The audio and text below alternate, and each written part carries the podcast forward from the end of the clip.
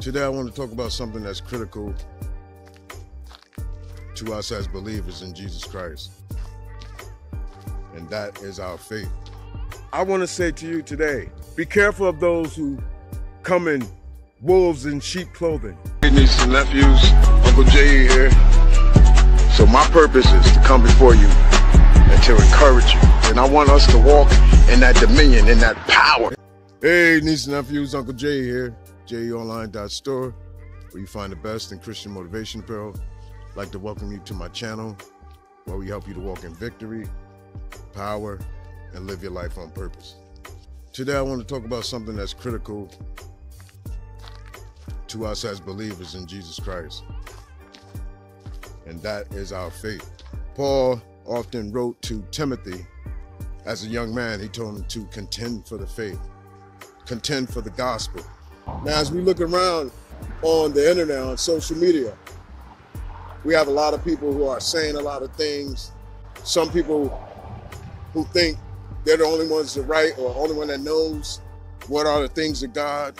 Some have even said that they're the only ones in the country preaching the truth. But I'm reminded of when Elijah, he had just called down fire from heaven. He killed the 400 prophets of Jezebel threatened him. He went hid. And when God approached him, he said, Lord, I alone am the only prophet left. And God rebuked Elijah because Elijah thought he was the only prophet of God left. He said, I have 7,000 that have even bowed down to Baal.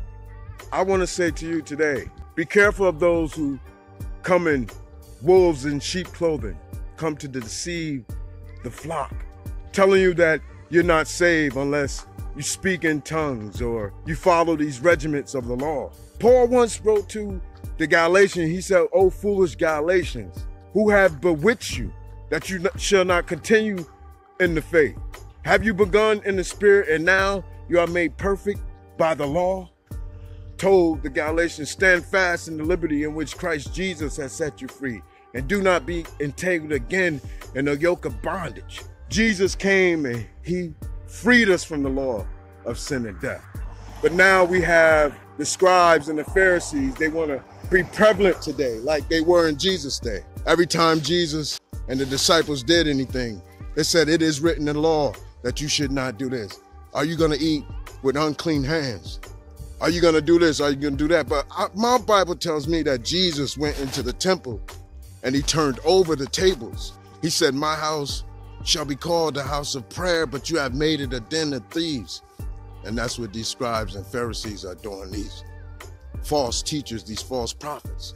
They're trying to take advantage of your liberty and bring you into bondage because they're after your money. The same guy that said he was the only one in the country preaching the truth, he talked about how wolves in sheep's clothing would come and ask for money. He was the same one that was on the internet asking all the viewers now throughout the world to send him a thousand dollars a piece. You got to be careful of these people. They try to take advantage of your liberty in Christ. They try to bring you into bondage. But stand fast in the liberty in which Christ Jesus has set you free. We are saved by grace through faith. It's not of ourselves, it is a gift of God, not of works, lest any man should boast. We are not under the law. Jesus came to fulfill the law. When Jesus died on the cross, he said, It is finished. There's nothing you could do for salvation, there's no works. the Bible says, By the works of the law, no man is justified in his sight. Therefore, being justified by faith, we have peace with God. You can't be justified by the law. You're not the only ones right. The Bible says, For God so loved the world that he gave his only begotten Son, that whosoever believes in him shall not perish but have eternal life. It says, He who believes is not condemned, but he who believes not is condemned already. There's therefore now no condemnation to them who are in Christ Jesus, who walk not after the flesh, but after the Spirit. For what the law of the Spirit could not do in that it was weak through the flesh, God did by sending his Son in the likeness of sinful flesh. On account of sin, he condemned sin in the flesh, that the righteous requirement of the law may be fulfilled in us. These people, they come with the legalism of the scribes and Pharisees, the traditions of men, so they can bring you in bondage, try to lord over you, try to make you think that you are not saved.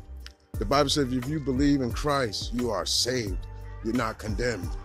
But these people want to accuse you, point a finger and point out all the things you do wrong, like the scribes and Pharisees did to Jesus Christ. They want to point out everything you do. But the Bible says that the devil is the accusing of the brother. the Bible says that the devil is the accusing of the brother. So they go around and they want to accuse you of all these things you're doing wrong because they don't want you to come to the knowledge of Jesus Christ. You're only saved by faith. If you believe in Jesus Christ, you are saved. Yes, James says, Show me your faith by your works. If you believe in God, you will live right. You will try to put away sin.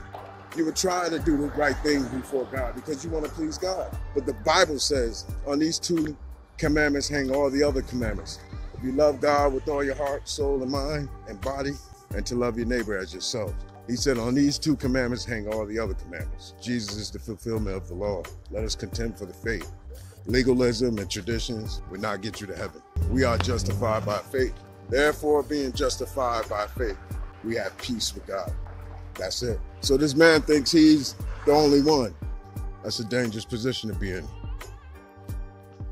Just like Elijah, John, who came in the spirit of Elijah, he told the people around him, he said he was not the Christ. And when he saw Jesus coming at the Jordan River to be baptized by him, he said, I should be baptized by you.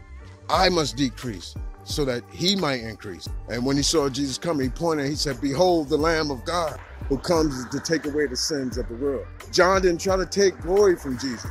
He gave all the glory to Jesus, said, I am not the Christ. I'm sent as a forerunner to prepare the way of him who is to come. But you're the only one in the country preaching the truth. We have to be careful how we look at men. Make sure that these men are pointing you to Jesus, not to themselves, not trying to lord over you, not trying to bring you into bondage again, as Paul was talking to the Galatians. We are not under the law, we are under grace.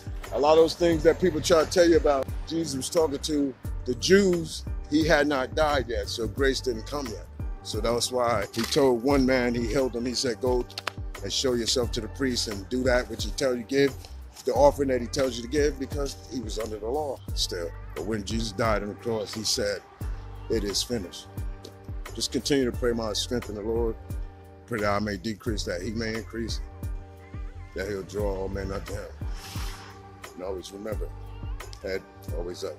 Wait a minute, wait, wait, wait. Before I end this, my mother told me when I was younger, when you go in people's house, you make sure you speak to the people. You guys come in my house, and you haven't spoke to me, the way you can say hello to me is to hit the like button. Continue to pray for me that I may decrease, that he may increase, that he'll be lifted up in my life, that he'll draw all men to him. And always remember, head always up.